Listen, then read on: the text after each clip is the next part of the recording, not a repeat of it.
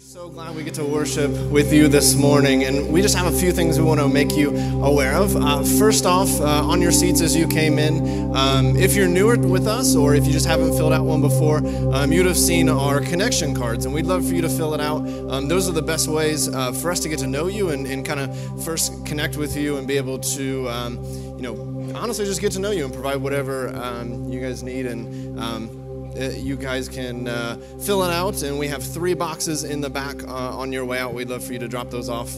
Uh, that way we can get to know you, have your email and your, your phone, and we can uh, provide whatever opportunities is best for you. Also, uh, next Sunday, uh, we are doing our annual SCAC food drive. So, we're providing uh, food and other items for the uh, Springboro Community Assistance Center. Um, and so, we kind of do this around the Super Bowl, and there's a flyer out in the lobby that has a list of items. And then next Sunday, we'd love for you to bring them back, and we'll have two sides in the lobby where you can put uh, the items by whatever team you think uh, will win or whatever team you want to win. I will be putting mine by the Rams. We can talk about that later. Yep. okay. Yep. All right. Um, yep. Moving on. Uh, so, uh, you know, our vision statement here at Southwest, part of it is all about strengthening families. Um, we know how God, much God cares about the family. And so, uh, an awesome opportunity we have um, to do that is our father daughter dance. Um, and so, this is a really memorable event coming up uh, at the end of February. It's going to be on a Friday night. Um, and so, we'd love for uh, all of our fathers here at Southwest and their daughters to be able to attend, but also um, be inviting um, to those in the community. We'd love for this to be uh, an outreach event in, in, that way. And so, uh, the signups for that are going to be on our website. Uh, and then, also, uh, we have our Feed the Hungry event. This is back. We're so glad we get to do this again this year. Um, this is an amazing uh, meal packing event that we get to send food all over the world. So we host this at the YMCA. Um, this is going to be Sunday, March 6th. So we'd love for you to sign up and be thinking about who you, who you can invite. Um, this is an amazing way that we get to serve together and be the church. Um, so I'm going to go ahead and pray for us, and then uh, Roger will bring our message this morning. Father, you, you are so amazing. We just sang about how you sent your son for us. That, that you thought we were worthy of, of that. And there was nothing that we could do, it was only your son's righteousness that could earn our salvation. And Father, we're so grateful for your love. And God, we pray this morning that your love would motivate us to live differently, to live for you in all that we do, that we would just surrender everything to you and for your glory. And it's in your Son's name we pray. Amen. I don't know about you, but I love seeing the joy of uh, people being baptized into Christ. And although we typically show the uh, previous year baptisms in January, it just seemed to fall in line perfectly with this message series we're kicking off today, which is focused on just strengthening our relationship with God and with each other. And, and we're going to be talking about how that applies to those that have experienced that new life in Christ. But before we go any further, let's just pray and thank God for those that have experienced new life in Christ this past year and those that will experience it this year as well. Let's, let's pray together. Our Father in heaven, we just thank you that you are a great, almighty God that we have sung about today. And Father, I know my heart is just uh, lifted today by the songs we've sung, by the, just the praise that we've been able to just uh, share together in of you. And thank you for the privilege to be able to now to witness uh, just some baptisms that occurred last year, and not only here but with our partner church in El Salvador. And we're just encouraged, God, how you're working, how you're you're uh, touching hearts and changing lives. We want to be a part of that, Father. We want to be that faith community where lives are changed, where families are strengthened, and where purpose is found in your Son, Jesus. I pray, Father, today that you'll just uh, give me the words to share that can really speak into lives that are present here and pre- present, maybe even watching live stream. And I pray, Father, that as a result of today, our hearts will be drawn to you and you will see our need for each other and the need to strengthen our relationships with each other as never before. So I pray, Father, that you'll just show up in an amazing way in the rest of our time together as you already have, the time we've already spent. We lift all this up to you in Jesus' name. Amen. Yes, here at Southwest, we love to celebrate baptisms and the joy of seeing individuals surrendering their lives to the Lordship of Jesus. And yet, we understand that baptism is not the end goal, but simply the beginning of that faith journey of following Jesus. And when we examine the very beginning of the church, as we read about it in the Bible, we see that on, that, on the day of Pentecost, when the first time that the gospel message was preached after the resurrection, we see that 3,000 people respond and are baptized into Christ. And a result of that, then God begins the church. And they serve as a model for generations to come as the type of relationships that we are to have with each other within the life of the church. We read about this in Acts chapter 2. So if you have your Bibles or a Bible app, you might want to follow along. We're going to pick up the reading in Acts chapter 2, beginning in verse 42. They devoted themselves to the apostles' teaching and to fellowship, to the breaking of bread, and to prayer.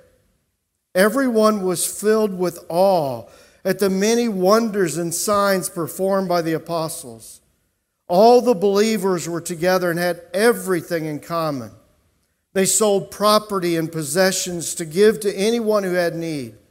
Every day they continued to meet together in the temple courts. They broke bread in their homes and ate together with glad and sincere hearts, praising God and enjoying the favor of all the people. And the Lord added to their number daily those who are being saved. Here in this this wonderful passage describing the early church, we see the basic practices of Christian relationships that include the four activities that are demonstrated in Acts 2, verse 42. As we read, they devoted themselves to the apostles' teaching and to the fellowship, to the breaking of bread, and to prayer. We're going to look at each of those aspects of what it means to be in God's church, what it means to be in relationship with each other. First of all, we see that they were devoted to the apostles' teaching. We see a devotion to the teaching that Jesus had passed on to those first followers, his apostles. Today we have those teachings recorded in the Bible. This means that in authentic Christian relationships, we should be speaking God's written word into each other's lives. This is what we see described written in a passage found in Colossians chapter 3 when we read these words Let the word of Christ dwell in you richly. Teach and admonish one another with all wisdom and with gratitude in your hearts. Sing psalms, hymns, and spiritual songs to God. You see, there's a significant distinctiveness about Christian relationships because Christian relationships are anchored in Scripture.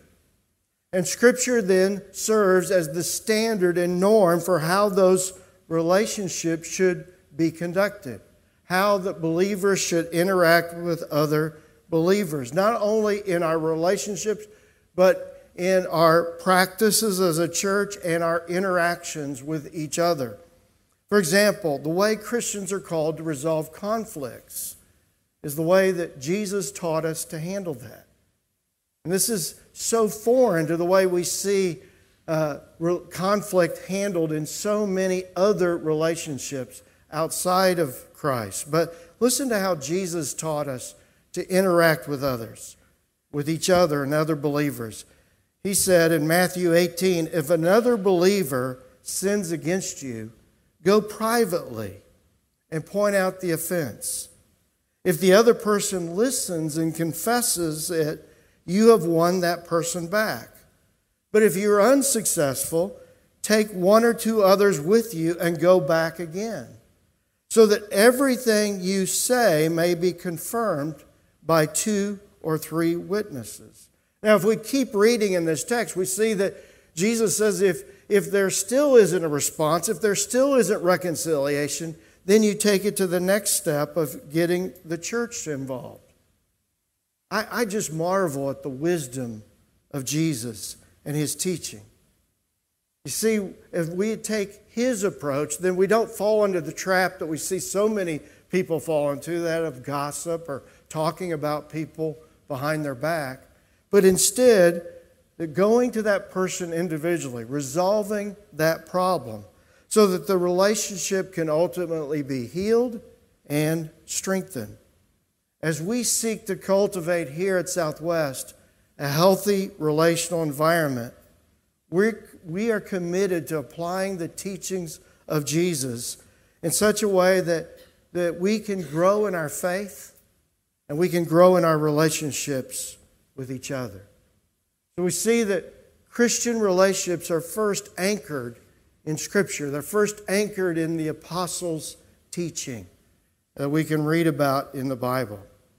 Now, the second aspect that we see described in Acts chapter 2 about relationships are regarding fellowship. We see a specific word that's used in the uh, original language to describe Christian fellowship. It's this, this word in the Greek that is the Greek word koinonia. It's a rich word that's found about 20 times in the New Testament. And so, preparing for this message, I looked up each of those 20 occurrences of this word koinonia so I could dig deeper into what does it mean to really experience Christian fellowship. And that word, what it means is it's, it's translated, and depending upon the context you read it, it either can be translated fellowship, partnership, participation, contribution, or a common sharing. This is an active word used to describe a personal investment of self, time, energy, and resources to live out the one another instructions that we read about in the Bible. An example of this is found in Philippians chapter 2. And that word koinonia is found in this text. When we read these words, is there any encouragement from belonging to Christ? Any comfort from his love, any fellowship, there's our word, koinonia, any koinonia together in the Spirit? Are your hearts tender and compassionate? Then make me truly happy by agreeing wholeheartedly with each other, loving one another, and working together with one mind and purpose. In the context of this description of the Christian fellowship, which is only possible, as we read in this text, through the Spirit of God or the Holy Spirit, we see in the next two verses this selfless attitude necessary for the fellowship to truly occur in Christian fellowship. As the apostle writes in verse 3 Don't be selfish, don't try to impress others. Be humble, thinking of others as better than yourselves. Don't look out only for your own interest, but take an interest in others too. So, as we work together with one mind and purpose to accomplish our mission here at Southwest, which is following Jesus, making disciples, it will take a selfless concern for each of us that goes beyond simply trying to impress one another or trying to have casual acquaintances, but to really learn to have those kind of one another relationships that we see described in the Bible, where we genuinely care about each other, where we sincerely seek to take the other person's interest even above our own, so that we can meet each other's needs. Now, this is something that I'm convinced takes a concerted effort on each of our parts. Because honestly, we all have that natural selfish tendency to where we tend to just think about our own interests.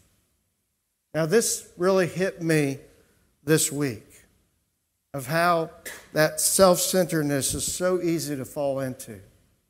This week, like many of you on Thursday and Friday, I was trying to dig out of the snowstorm that we had this past week.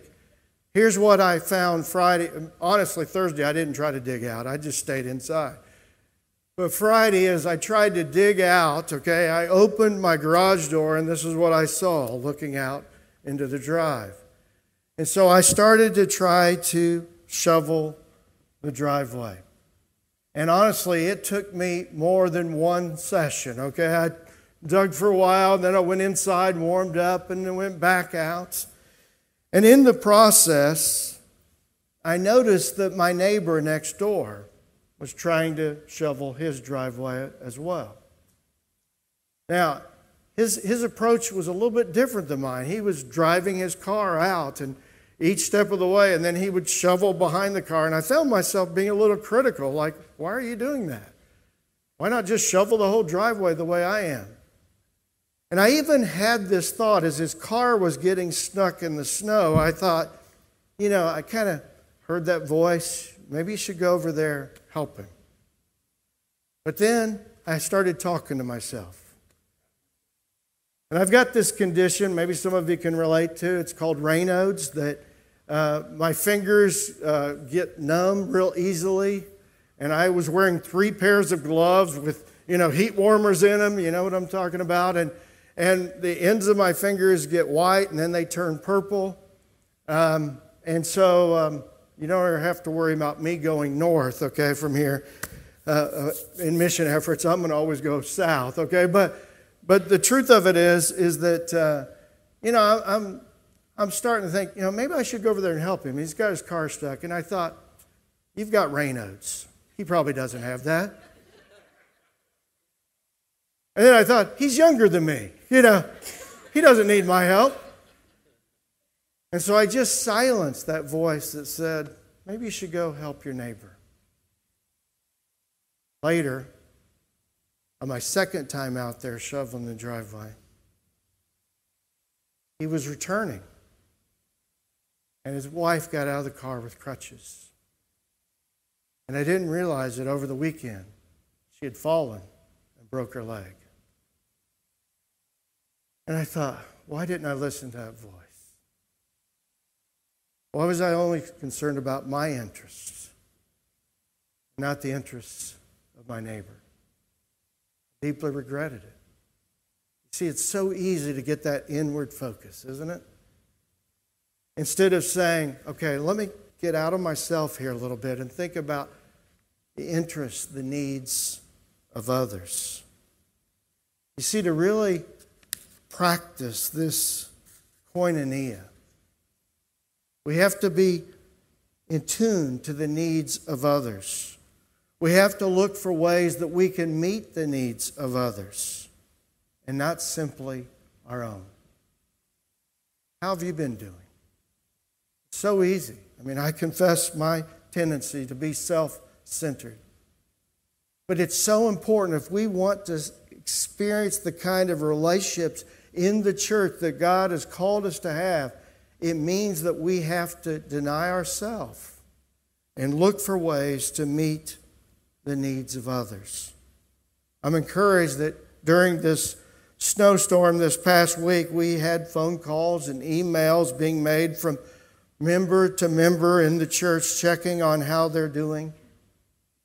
But sometimes it's simply the little things of helping a neighbor shovel his driveway or helping a brother or sister in Christ in the church by checking to see if they need their driveway shoveled, or going to the store for them, or dropping off a meal for them.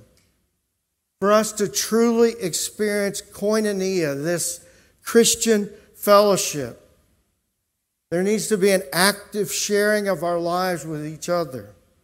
And we must learn to not only look for our own interests, but also the interests of the other. This is simply not a call for the leaders of the church, although we're called to practice that. But it's a call for every follower of Jesus. How about you? Are you doing your part in the body of Christ? Are you doing your part of koinonia where you're saying, hey, I need to quit just thinking about myself and I need to ask myself, what are some of the other needs? What are some of the other concerns of others in the body of Christ? And how can I use my time, my gifts, my resources to help meet some of those needs so that we can experience true Christian fellowship? As we keep going in Acts 2:42, not only were they devoted to the apostles' teaching, not only were they devoted to fellowship, they were devoted to breaking of bread. Now, this description of Christian fellowship would include communion as we break bread and, and share the cup every Sunday here at Southwest, as we keep our focus on why we are doing what we're doing, who we are following, and why we're following him. And yet, this breaking of bread goes beyond just simply our times of communion together. As we see later in Acts chapter 2, in the text, in verse 46, we read these words Every day they continued to meet together in the temple courts. They broke bread in their homes and ate together with glad and sincere hearts. Here we see at the very conception of the Christian church three important aspects of their relationships with one another. First, we see they continued to meet together, which is an important spiritual discipline for followers of Jesus. And this discipline, by the way, has been severely tested over the past two years with the challenges of COVID. And yet, as we read in Scripture, in Hebrews chapter 10, we read these words and let us consider how we may spur one another on, one another on toward love and good deeds, not giving up meeting together, as some are in the habit of doing, but encourage one another, and all the more as you see the day approaching. One of the concerns that I have as a result of the challenges that we have faced the past two years is that far too many people have got into the habit of simply isolating and not meeting in person with other believers. Now, don't get me wrong, I'm grateful for the technology that allows us to live stream, and we have some people today, I'm sure, as we have every week, that are live streaming our services. We have about 80 uh, devices every week that are live streaming our services, which could represent up to 160 people. And so we're grateful that people through technology are able to experience our worship services even if they're not able to be in person. And yet, live streaming and the technology we have through YouTube and other uh, means are not long term substitutes for actually meeting together with other believers. You see, we were created in God's image to be in relationship with God and to be in relationship with each other.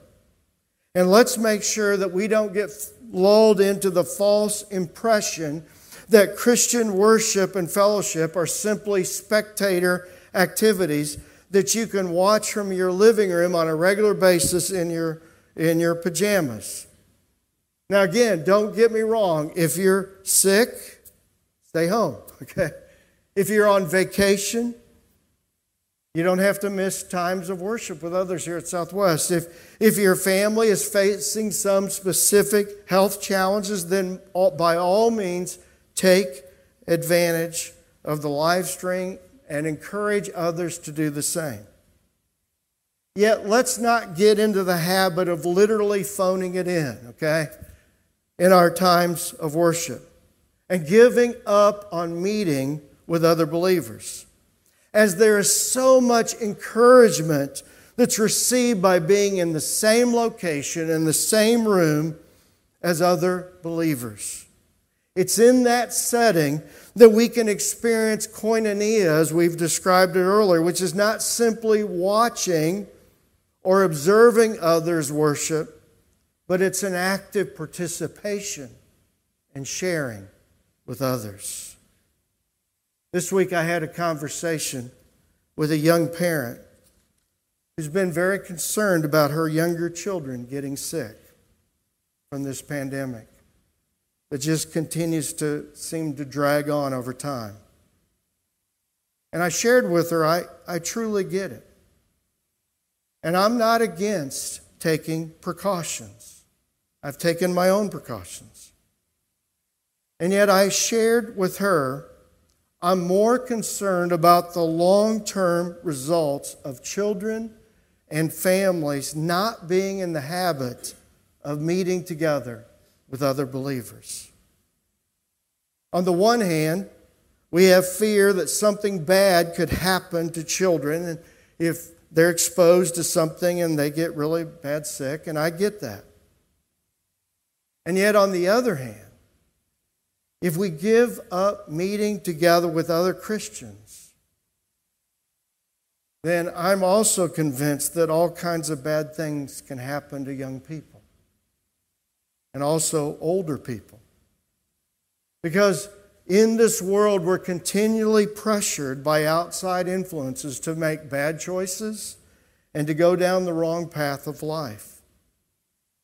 So I encourage this young mom to take precautions. And if she feels more comfortable coming into times of worship with others, to wear a mask, to have her children wear a mask. But I also urged her to take spiritual precautions to make sure that she was building into her regular practice of meeting together with other believers for the future welfare of her children and her family. You see, in all the talk of physical precautions, are we taking the necessary spiritual precautions? To assure the long term spiritual health and well being of our children and our families and even yourself. Now, I know I'm preaching to the choir today in this room, but maybe there's somebody that's watching on live stream that needs to hear this today. And maybe you'll be encouraged to take that step of returning to in person fellowship with other believers so that you can truly experience koinonia. Or possibly even somebody in the room today can share this thought or share this message with someone who's been maybe fearful and staying away from gatherings like this. Now, this doesn't mean that meeting together always has to be collective times of worship together, although that's important. And I know for me, just singing these songs on Sunday morning, seeing other people sing, seeing other people clap, lift hands, I mean, it, it does something for me and my, my soul and my spirit. And I hope you sense that as well in your life. But sometimes it's meeting together in the large group, sometimes it's simply meeting together to have fun with each other. That's why I was so encouraged last week of the great turnout that we had of fourth to 12th grade students that went snow tubing. This is our group of about 70 students that went last weekend snow tubing. Isn't it encouraging to be a part of a church that kids are doing things together, having fun, building relationships, learning at a young age to experience koinonia? I, I love it. And uh, I'm not sure if all the drivers to the snow slopes had as much fun as the kids did.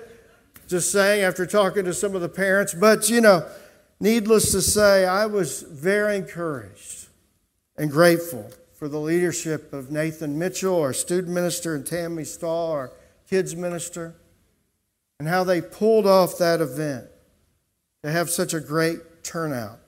It's so important that we provide people of all ages an opportunity to meet together, to build relationships, to return to relationships. Now, back to our key verse in Acts 2, verse 46. It says, Every day they continued to meet together in the temple courts. They broke bread in their homes, and they ate together with glad and sincere hearts.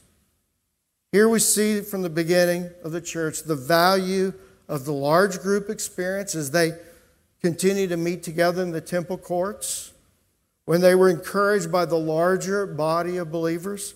But also, we're told that they also broke bread in their homes.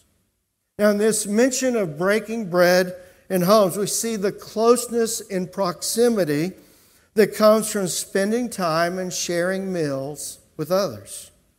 Now, this biblical example is one of many reasons why we continue to emphasize the importance of small group participation and the importance of developing those closer knit relationships in those relational environments where we can really get to know each other and we can really help each other grow in our faith.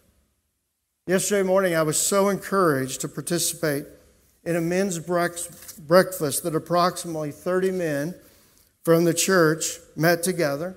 And here's just some pictures of that gathering. And, and uh, they broke bread. Okay, honestly, I think there was more breaking of pastries than bread. But, uh, and there was some breaking of bacon. Okay, but, but uh, Rocky LaPrade, our connections minister, did a great job of creating an atmosphere where we could experience breaking of bread, having some fun, sharing some laughter we did some table conversations, getting to know each other. But a real highlight for me was when one of our members here at Southwest, Andy Krupa, got up and shared his faith story of coming to Christ. And Andy shared just the difference after attending church for years, the difference that making that step and getting involved in a small group and the difference it made in his life. And then he shared how that taking that step gave him the encouragement to take that step of totally surrendering his life to Jesus and being baptized at the end of 2020. It was a moving testimony. And I'm so grateful for Andy that he shared it. It was, it was powerful. In a book that the ministry staff is, is reading together this year, entitled Disciple Making Culture. We've been learning together the importance of cultivating an environment that we can all grow as disciples, as followers of Jesus, and that we can learn from each other how we can influence others, how we can make other disciples. This week we read a section together that the author wrote these words Relationships today are often measured by approval from others on social media platforms or by a timely response to a text. The kind of relationships that foster biblical love, though, requires that we fight against secular culture's relational unhealthiness. We must pursue a biblical love that demands we prioritize our time and actually be together. So here's my question for you today Are you prioritizing your time to spend time together with other believers? Now, I know you did today, and that's great. I'm glad you're here. But are you committed to regularly meeting on Sundays with other believers in these larger group, you know, the, kind of like the meeting in the temple experiences that the early Christians had? But also, have you made that commitment to follow the example of these early Jesus followers where they met from home to home, where they broke bread and really enjoyed time together, whether it be, you know, at a fun event like snow tubing of our teens this past weekend, or breaking bread at a men's breakfast, or maybe hosting a Super Bowl party and having a couple other families come over and cheer on the Bengals. I don't know what's wrong with Nathan, but. Uh, cheer on the Bengals. Let's pray for him. Okay, but anyways. Our regular meeting together in, in both of these large group settings, but also small group settings, like we do in our small groups now. We have over 20 small groups that are offered throughout the week. Have you made the decision to prioritize your time and make that a priority in your life? The final aspect of these early Christian relationships and devotional devotion was the devotion to prayer. We see in the early Christian fellowship a strong emphasis on prayer. And not surprisingly, we see a sense of awe and expectation of God showing up in their fellowship in a supernatural way. After the description of the early Jesus followers' devotion to these four spiritual disciplines we, that we've looked at today the, the apostles' teaching, the fellowship, the breaking of bread, and prayer we immediately read this in verse 3 Everyone was filled with awe at the many wonders and signs performed by the apostles. Possibly we have missed out on the power and the supernatural working of God in our lives in the church because we've not been devoted to prayer as those earliest Christians were. Let's remember what Jesus taught. If you remain in me and my words remain in you, ask whatever you wish and it will be done for you. As we remain or abide, as some translations read, in Christ, as we remain in fellowship with each other and make that a priority, then we can have confidence that God will hear our prayers and that He is waiting to unleash His power on a group of people that are really taking Him at His word and are serious about remaining or abiding in Him. Personally, as I wrote out my goals for 2022, at the very top of my page, I wrote this My number one goal in 2022 is to abide in Christ daily so that the Lord can produce much fruit in my life, in my family, and in this ministry. Have you made it your number one goal in life to abide in Christ? If you have, then you can have confidence that God will answer your prayers and that God will bring about some amazing fruit in your life and in your relationships with others and in your efforts to reach out to others. The past two weeks here at Southwest, we've started a new practice. I don't know if you've picked up on it. But if you've given us your information, and if you haven't, this is a good reason to do that. If you've filled out one of those communication cards given us your email, we'll send you every Monday a, a, a prayer prompt just a, a prayer reminder. So, this past Monday, this was the prayer prompt that you should have received in your email box. Pray that you would grow a heart of urgency, a heart and urgency for reaching those without Jesus. Specifically, pray for God to show you you're one as Southwest makes disciples in 2022. That was what we talked about the last two weeks, and that, that was our prayer prompt this past week. I'm convinced that if we will take to heart this prayer, praying that each of us can influence at least one person this year, if we take to heart the example of the, the early church and their devotion to the apostles' teaching, to the fellowship, to the breaking of bread and to prayer, that we'll see God break through in some amazing ways this year.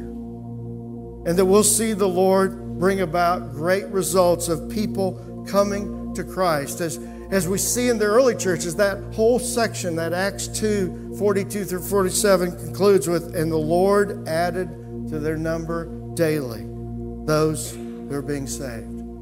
As one writer put it, when the church is the church, the world is drawn to Jesus.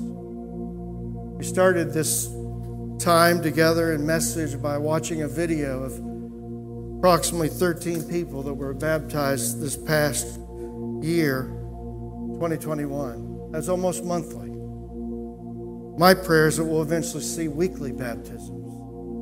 And then eventually we'll become like that early church that we'll see daily baptisms of people surrendering their lives to Jesus. And I'm convinced as we grow in our relationship with God and others, that God will just keep drawing more and more people to this fellowship. That'll be a natural result of us experiencing that Acts 2 relationship. So, if you want to know what our monthly prayer focus is this month, is that our relationships with each other will grow deeper and stronger. And that we will live out the Southwest vision to see families strengthened. And in the process, more and more people will be won to Christ, and the church family will be strengthened. Of course, as we talk about experiencing koinonia in a faith community, we're reminded that we're a community faith that's following the same Lord and Savior, Jesus. A verse that describes communion that we practice every week here at Southwest uses that word koinonia twice. See if you can pick up where it is. It's 1 Corinthians 10 16. It says, When we bless the cup at the Lord's table, aren't we sharing? There's our word. In the blood of Christ. And when we break the bread, aren't we sharing in the body of Christ? You see, when we come together, one part of koinonia is sharing communion with each other. Communion is not just a, a practice of an activity between us and God, it's something we participate in together as a community of God. So as we observe communion together, let's realize it's a sharing. It's a sharing in the body of Christ and the blood of Christ. Let's think about how that that common sharing draws us together as God's people. Let's pray together. Father, we thank you. We thank you for your word. We thank you for the power of it. We thank you for this description we read today of the early church. Father, we long here at Southwest to be that Acts 2 community, that you're at work in amazing ways that more and more people are being drawn to your Son, and that we're truly experiencing a sharing of life and faith and love. And Father, we know it's all centered because we are following the same Lord, your Son, Jesus. Thank you so much that He came to this earth, that He died on the cross for us. His blood was shed so that we could be forgiven and so we could experience the life you've called us to. It's in Jesus' name we pray.